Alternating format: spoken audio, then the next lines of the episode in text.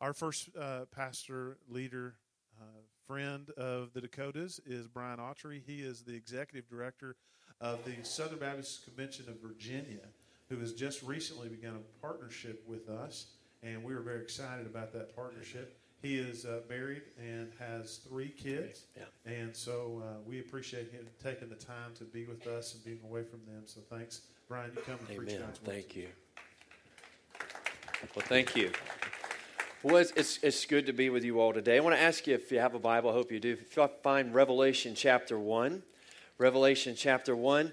Today, I'm, I'm going to really, I, I hope it'll be a message of encouragement to you. I know your theme is strong and courageous, and and really, as we kind of start this time together, the goal of this is that you'll be encouraged and that you'll be encouraged to be an encourager to others. And uh, let me just ask a question How many here serve as pastors? Okay, a lot of pastors here. I know some wives and family members, and then friends and other leaders in the church. You know, there. I got thinking this morning about the things that I've heard at times that really were a discouragement to me as a pastor. And in 2002, I was privileged to be involved in planning a church. And uh, Doug and I kind of hit it off when I met him about a year and a half ago as well. And and I think about the things that I heard in the midst of that ministry. I jotted a few down. I don't know if you've ever heard things like this on a. This is like right after your sermon. All right, uh, things like this. Wow, that was the best sleep I've ever had. If you've ever heard that before. Um, I love the illustration that you told. I have no idea what you were illustrating, but I love the illustration. I've heard that one before. If you've ever been asked this, Pastor, can your wife play the piano? Your wife played the piano. I grew up in a church. When my first memory of pastor is his wife. It's like she had to play the piano. And of course, uh, most of us been delivered from that. I don't know if you've ever had this happen to you. Someone come up right before you're going to preach, say, "Can I have a couple minutes to talk to you before you preach?" They'll hit you with that one. Or maybe you've heard this one. After you've preached a sermon on a particular scripture, a person will come up to you and say, Have you heard John Piper's sermon on that, on that text? He does a great job with it. Or perhaps one of my favorites. So, this to me would be the thing that I, I used to hear and don't know that I wanted to hear. I don't know if you've ever heard this or not. Person comes up to you and they say, I love this church. I think the music is wonderful. Have you ever heard that one? Maybe your music's not all that good, so you might not hear that, but anyhow. Um, well, in Revelation chapter 1, in Revelation chapter 1, I want to take you back to this scripture. Because in Revelation 1, I think this is a tremendous encouragement to us. Now, most pastors, if they're going to preach in the book of Revelation, they're going to preach what chapters? 2 and 3. They're usually going to preach chapter 2 and chapter 3. Now, most lay people in our churches, they want us to preach chapter 4 and the rest of it because they love prophecy. They want to hear about that. You want to get a crowd at your church, I have a suggestion for you. You just preach the book of Revelation. You will have people show up at your church. Now, when you're done, some of them are going to leave because they're going to go to the next prophecy conference. They're going to go to the next church preaching Revelation, but you'll get a crowd. But my favorite chapter, perhaps, of the book of Revelation has become chapter 1. Chapter 1. Because it is to me a tremendous chapter of encouragement. And that's what I want to share with you about today because in Revelation chapter 1, John here gets this vision. And I think in this first century vision, you and I have a word of encouragement for our 21st century ministry. And so, as we get ready to look at this, let me say a word of prayer for us. Father, thank you for the opportunity to talk with one another, spend some time with each other as pastors and families that are serving in ministry. And Lord, today I pray that you will take this sermon and the sermons that are going to be preached, and there'll be a word of encouragement to us. Lord, I thank you for the times of the meals and the fellowship and the conversation. Because, Lord, we're here. And I pray, Lord, that each person will be reminded that we're not alone in ministry, that we stand together, and that you stand with us. In Jesus' name, amen. So, Revelation chapter 1, look with me starting in verse 9. We're going to walk through this together for a few minutes today. Here's what the Bible says in verse 1, I mean, chapter 1, verse 9. I, John, your brother and partner in the tribulation and the kingdom and the patient endurance that are in Jesus, was on the island called Patmos on account of the word of God and the testimony of Jesus. I was in the Spirit on the Lord's day. By the way, that's a good place to be on the Lord's day, is in the Spirit. Amen? Amen. And I heard behind me a loud voice like a trumpet saying, Write what you see in a book and send it to the seven churches. By the way, interesting here, we have a gathering of multiple churches here. This letter was to be sent not just to one church, but to a handful of churches. Back then, God was already thinking about more than just one church. He, he knew there were going to be many churches and different types of churches, and he had a word of encouragement for them. And the Bible tells us in verse 11, saying this Write what you see in a book and send it to seven churches Ephesus, Smyrna, Pergamum, Thyatira, Sardis, Philadelphia, Laodicea. Then look at verse 12. Then I turned to see the voice that was speaking to me, and on turning, I saw seven golden lampstands. And in the midst of the lampstands, one like a son of man. And then he gives this description. And just consider this for a moment. Now, this is inerrant, inspired, holy scripture you're holding in your hand and we're reading, right? But understand this John is still captured within the finite limitation of his own mind and the limitation of human language. And in the next few verses, he's going to try to describe for us this indescribable vision in terms that he could recall in his own mind. And so he's going to give us this imagery. It says in the Bible, verse 13, that he was clothed with a long robe and with a golden sash around his chest, that the hairs of his head were white, like white wool, like snow. His eyes, listen to this, his eyes were like a flame of fire. His feet were like burnished bronze refined in a furnace. And his voice was like the roar of many waters. In his right hand he held seven stars. From his mouth came a sharp two edged sword, and his face was like the sun shining in full strength. And this is what he says happened. Verse 17 When I saw him, I fell at his feet as though dead. But, by the way, interesting study in Scripture is to Go to places in Scripture where this word but makes a big difference. But he laid his right hand on me, saying, Fear not. I'm the first and the last and the living one. I died, and behold, I'm alive forevermore. And I have the keys of death and Hades. Write, therefore, the things that you've seen, those that are, and those that are to take place after this. And then he gives some explanation that's helpful. As for the mystery of the seven stars that you saw in my right hand and the seven golden lampstands, the seven stars are the angels of the seven churches, and the seven lampstands are the seven churches. Now we find some encouragements here. We find some, some insights to take to heart. And I want to just kind of highlight these for you. First of all, you go back up to verse 9. In my opinion, you don't have to go any further than just that verse. He says, I, John, he says, I'm your brother and I'm your partner. Or the King James says, I'm your companion. Now, when you think about this idea here, when he says, I am your brother. He doesn't say here in this description, he doesn't say, hey, I'm your best friend. He doesn't say, hey, I'm your, we're just uh, bosom buddies or we're just lodge brothers or something like that. No, he uses this specific word, and I think it highlights for us a relationship that we have in our churches and that we even have among us as a fellowship of churches, and it's found in that word brother. And I want to just point out to you that we're family. We're family. When we were planting our church, Brother Doug, what we did is we often referred to our church not as Parkway Baptist Church, which was its technical name. We would call our church the Parkway Family. And I remember one time, a lady who had really become you know friendly with my wife we knew her well remember she made the comment one time she said well you're always saying that we're a family but we don't always love each other. We don't always care about each other. We're not always nice to each other. And how can you say we're a family? And I immediately responded to her, What family did you grow up in?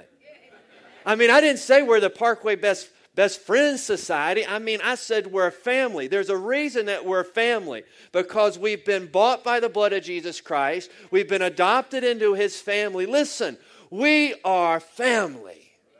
We're brothers and sisters in Christ. And then he uses this phrase, he uses this word partner or companion. And I find it interesting that he couples them together. We're brothers and we're partners. And that, and that makes me think this we're family, but we're also an army. We're also an army. Now, I don't want to be too militant for you today, but understand that we are here for a purpose. We are united, not as just a mutual friend society, but we are family, but we're also an army. We have a mission, and he describes it. He says there, in tribulation and the kingdom and the patient endurance that are in Jesus, he says, I was on the island of Patmos. Listen, he's on this island that was designed to hold political prisoners of the Roman Empire. He has been exiled to this prison island. Now, by now, uh, the Apostle John is an old, old man. He's been exiled there because they don't know what else to do with him. Tradition tells us that they had attempted to boil John in oil, but that he would not die. Now, I, don't, I can't imagine what his appearance would have been. I, couldn't, I can't imagine what his state of health would have been. But he makes the point here. He says this He says, I'm your partner in tribulation and the kingdom and the patient endurance that are in Jesus. Listen, the book of Revelation was and is still today a word for the hurting, dying, persecuted church. Now, where I live, oftentimes people, when they're teaching the book of Revelation, nothing wrong with this, they'll, they'll come up with their systems and they'll come up with their charts and they'll have their posters. And it's as if the book of Revelation is just some type of scientific study. Understand this the book of Revelation was written and was sent to people who were enduring incredible hardship, persecution, and they had two goals for their church. They had two goals for their fellowship of churches, and it was simply this I wrote these down endurance and obedience. You want to know two simple goals for us as brothers, sisters, partners? It's simply this endurance and obedience. When I think about the planting of churches, when I think about the revitalization of churches, understand this this is a spiritual battle we're in. The evil one, the devil himself, listen, he does not want your marriage to succeed. He doesn't want you to live. He doesn't want your church to survive, much less thrive. He wants to shut down your fellowship of churches. He wants the whole image of who you are, what you stand for, what you say. He wants to destroy it. If you're blessed to have a church building, his goal for that facility is for it to be boarded up or turned into a museum or sold off to somebody else. It's not for it to be a place of worship. If you're planting a church, he wants you to give up. He wants you to be frustrated. He wants you to cash it in. Goals for us endurance, obedience. That's what the Apostle John is signaling to these people who are going to receive this incredible apocalyptic revelation. So, what are some, what are some things that become apparent? Well, first of all, in verse 12 and following, I'm captured by his description of the Lord Jesus. And I just, sim- I just simply wrote down today that I hope that you and I will see the glorious Christ. I believe if you today can just be reminded to put your eyes upon the glory of Jesus Christ, wherever you may find yourself, Whatever situation you may be in, perhaps you'll look at it a little bit different. Today, just look with me for a few minutes at the glorious Christ that you and I worship and serve. The Bible here gives us the description. In verse 13, we're told that he is like a son of man clothed with a long robe and with a golden sash around his chest. Six of the seven times in the Old Testament, this would have been a reference to the high priest. And I simply point out to you right now that the Jesus that you preach, the Jesus you serve, the Jesus that you worship is our ultimate high priest. He is in the Holy of Holies, representing you, advocating for you. He is the one who has paid for our sins once and for all. This is the Jesus that we serve. He is the high priest, He is the judge king, He is the Lord of lords, King of kings. Amen. He's the high priest. He's clothed in that robe. He sees that golden sash around his chest. Verse 14 the hairs of his head were white like white wool, like snow. Now, this reminds me, for instance, of in the book of Daniel, where, where we're told about the Ancient of Days. And when, when, when John saw this, you know, he must have seen there represented in Jesus the maturity, the dignity of the Lord Jesus Christ. I also I think about Isaiah, where we're where we read about the pur- purity white like snow. You see, understand this the Lord Jesus in all his glory, he's absolutely mature. He is absolutely pure, full of wisdom. The hairs of his head were white like wool. You read on in verse 14, you read about his eyes. Eyes were like a flame of fire. I just, I can't help but think about like Superman, for instance. And Superman has that x ray vision and he could see all and he can do all and all that. Well, understand this no one compares to Lord Jesus. The picture here is that Jesus has this penetrating vision. Listen, no one can pull anything over on the Lord Jesus. He is absolutely able to see through the schemes and the wiles of man and, and the evil one himself. This x ray vision is what I picture here. His eyes were like a flame of fire, his feet were like burnished bronze refined in a furnace. This pictures here tremendous stability and strength that the Lord Jesus has. I, I'm from Virginia, and I live about two hours south of Washington, D.C. And Washington is a city of bronze and marble and stone. And if you're ever there, if you've never been, a place that is a must see is you must go to the Lincoln Memorial. And when you walk in there, you will see Abraham Lincoln immortalized, so to speak, in this huge monster statue with humongous feet the picture that John must have seen here, it's as if he's just grappling with how to describe to us that Jesus is the epitome of strength and stability. Jesus is the cornerstone of the church you serve. Jesus is the one whom is the firm foundation of the church that you and I serve. And so, oh, when those days come, when we face discouragement, when we wrestle with how we're going to lead and serve and stay vigilant in the ministry we're assigned. Understand this Jesus is on his throne. He is strong, stable. His feet, it says, were like burnished bronze. And then his voice. His voice like the roar of many waters. A few weeks ago, for our summer vacation, we made our way up through uh, the mid Atlantic, up into the Northeast, into New York City, and we were headed all the way over to Michigan.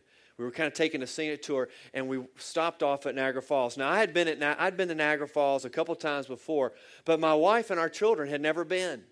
And so I very much wanted them to see this really wonder of the natural world. But I was a little bit kind of nervous about how my children were going to respond to it. Were they going to be impressed or not? Now, I had taken some youth groups who I'd done mission work with to see Niagara Falls, and they had been impressed. But listen, my children, well, they're kind of suburbanite kids. They've been to theme parks, they've been and seen a lot of things. My oldest daughter's traveled overseas on some mission trips. So they've seen a lot of things. And I was just kind of wondering, were they going to be all that impressed with this water? And so we got there, and I kind of had that nervous feeling in my stomach, like dads can get sometimes when you've planned this trip and you're kind of wondering, you know, are you going to are you going to score as a dad here? And and I remember we got to the hotel and we uh, and we unpacked our stuff and we decided to walk towards Niagara Falls. And we walk down the road and we hang a left and we cross over this bridge and there's a small little waterfall there and they see that and they're impressed.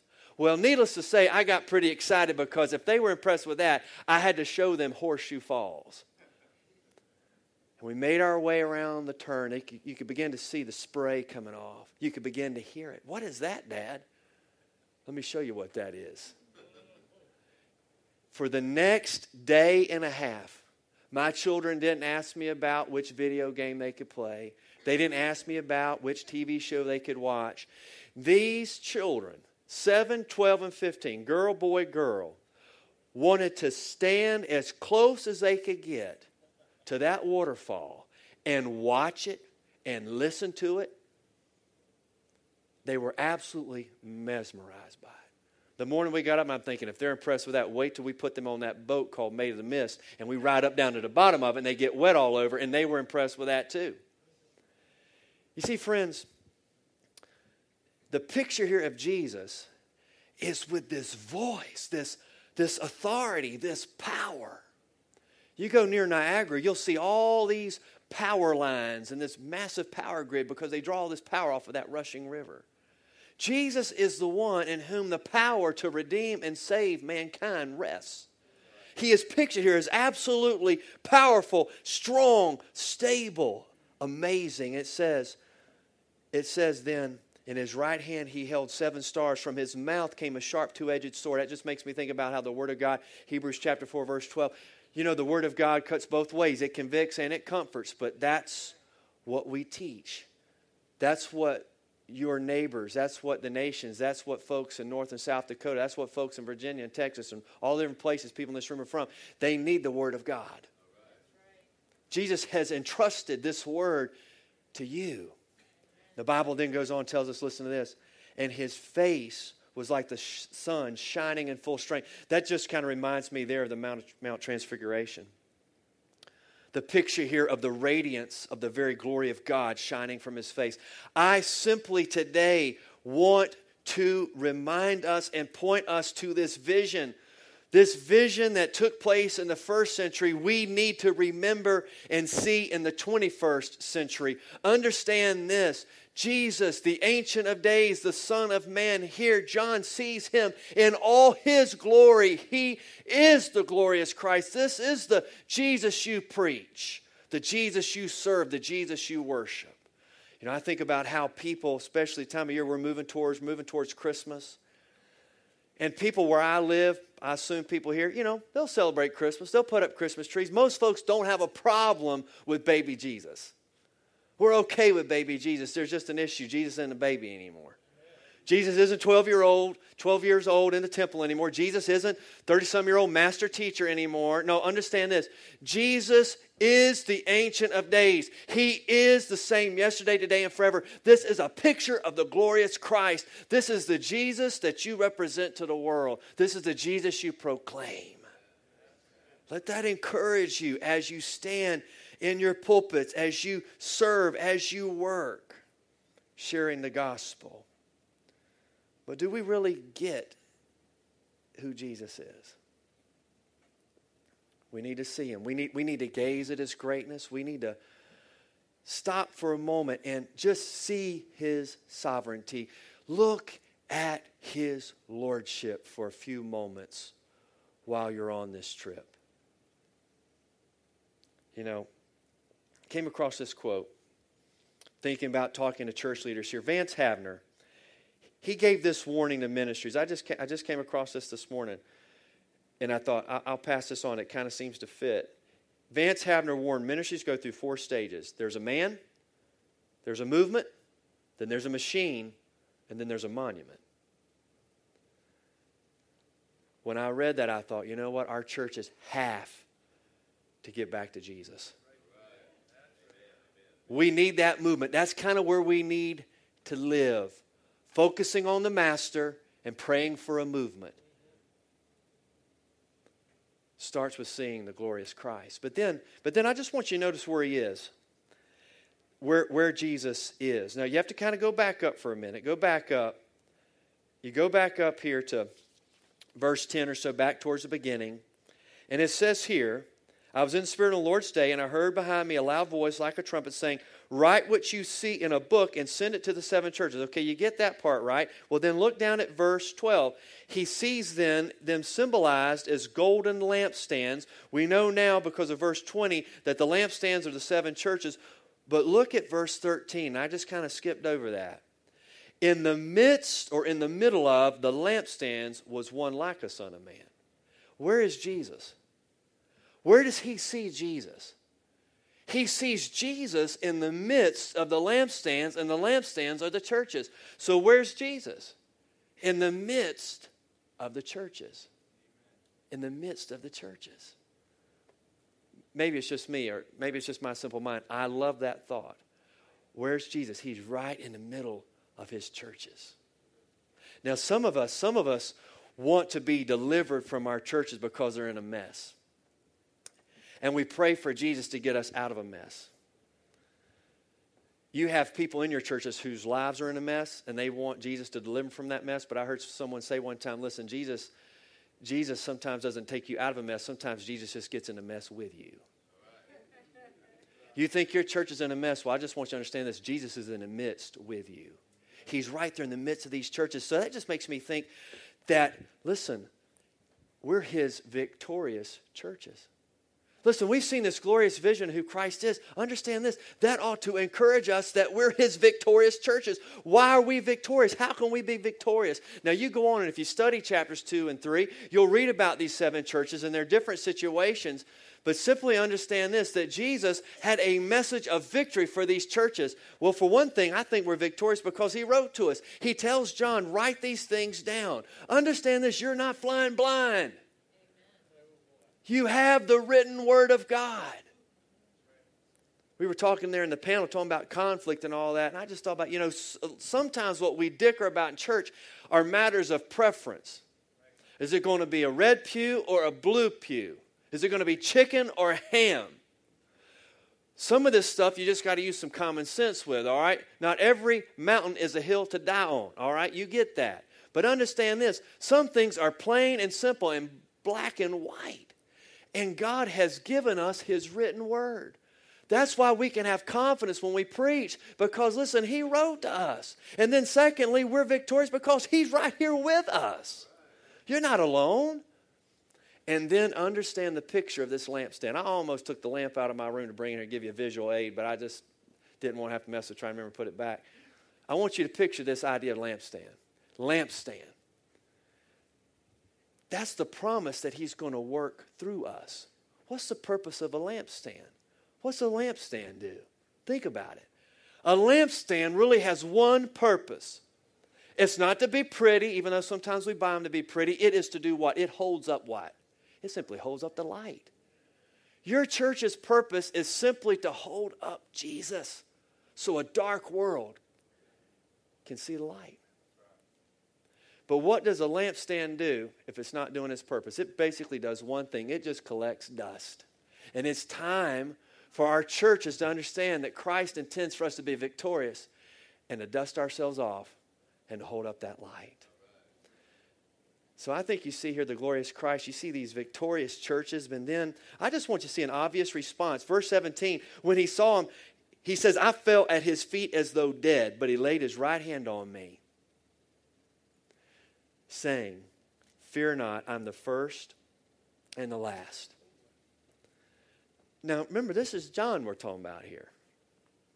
When Jesus ate his last meal at the Last Supper there, right before the crucifixion, you know who was sitting right there next to him was John, right? Remember how John John was like cuddled up with him. John had his arm around him, kind of rest his head up on. I have this theory that that perhaps some I've heard some say Lazarus was probably one of Jesus' best earthly friends. I think John had to be in the running. I'll prove it to you a little bit. At the crucifixion, who did Jesus ask to take care of his mama? John. I don't know about you, I think that's a pretty good friend. Jesus there hanging on a cross, feeling all the pain and suffering for all the sins of the world, and he looks at John and says, Take care of my mama. But when John sees Jesus on this day, probably about 50 years later, John falls down as if he's dead. And that reminds me of the response that I ought to bring to Jesus. And this, this goes deeper than me being a pastor because the risk we can run as ministers of the gospel is familiarity. And as an old Navy guy told me one time, familiarity breeds contempt. He said, Don't get, you know, listen, we can get so familiar. Sometimes we just forget who Jesus is. Understand this. Here's, here's my response I fall down in worship. That's, I fall down in worship. John, at the beginning here, he says, I'm a servant, I'm a slave of Jesus. We're brothers, we're partners, but we're servants too of Jesus. He falls down in worship, but then, but then Jesus says, Hey, he does two things. He touches him and he talks to him. He touches him with his right hand. That's the hand of authority. He touches him with right hand and says, Hey, you don't, you don't have to be afraid. You don't have to be afraid. He touches him and he talks with him. That's your Jesus. That's your Lord Jesus, Pastor. Dear lady, that's your Jesus. You don't have to be afraid. And then he goes into this reminder of the gospel death, burial, resurrection, uh, resurrection. I hold the keys of death and Hades. And then he gives them an assignment. Write therefore the things that you've seen, those that are and those that are to take place after this. He falls down in worship, but then he's told to rise up and to give witness. Ladies and gentlemen, we fall down in worship, but it's time to rise up and be his witnesses. I'm re- when, I, when I think about this, I think about my friend Ronnie. Ronnie was one of the first adults I baptized when we were planting our church, and he would be the last funeral I would do as pastor of that church. I remember being in his hospital room, he was dying of cancer. I remember just being overwhelmed at the sight of him. He, he seemed like he was out of it. And I just became overwhelmed with the thought that any minute now, this friend of mine who had heard me preach, who had served our church, who had had this transformation in his life, was getting ready in perhaps the twinkling of an eye to be in the very presence and to see the glory of Jesus in a way that I could only dream of. And I don't know what overcome me, but I, I, just, I just got up there on the bed with him and I picked him up in my arms. His, it's kind of embarrassing. His wife and his mom and all them were standing behind me. And I just got up really close to him and I just, I just started crying. And I just said, Ronnie, you're getting ready to see Jesus. And this is probably bad theology, pastors and all that, but I just, I just said, when you see Jesus, would you tell him this? I just did. That was crazy, but I just did. I could pray to Jesus. I get that. But I was like, Ron, but I was over. He's getting ready to see, be like right there. You know what I'm saying? And I just was crying, and I just said, Ronnie, when you see Jesus, tell him this, and just it's you know, and and all of a sudden he opens his eyes, and he goes, "Am I going? Am I going?" And I and I backed up, and I and he goes. He looks at me and goes, Brian, you scared me to death, man. He said, I thought I was going right then. I hear you praying and crying. And he had a great sense of humor. Here's the thing that's the last time I'd ever get to talk to him. He died the next day. I got there 15 minutes after he died. But Ronnie, this guy, like people in your church, in your neighborhood, who listens to you preach and serve, and they serve with you, the day comes that they, like we will one day, see the glory the glorious Christ. But John reminds us that just because it's hard to see it sometimes right now, don't miss it. That is reality right now. So you be victorious. Father, thank you. Thank you for your word. Thank you for the opportunity just to be reminded and encouraged of how glorious you are, Jesus. Lord, thank you that you proclaim us as your victorious churches. Lord, my response is therefore very obvious.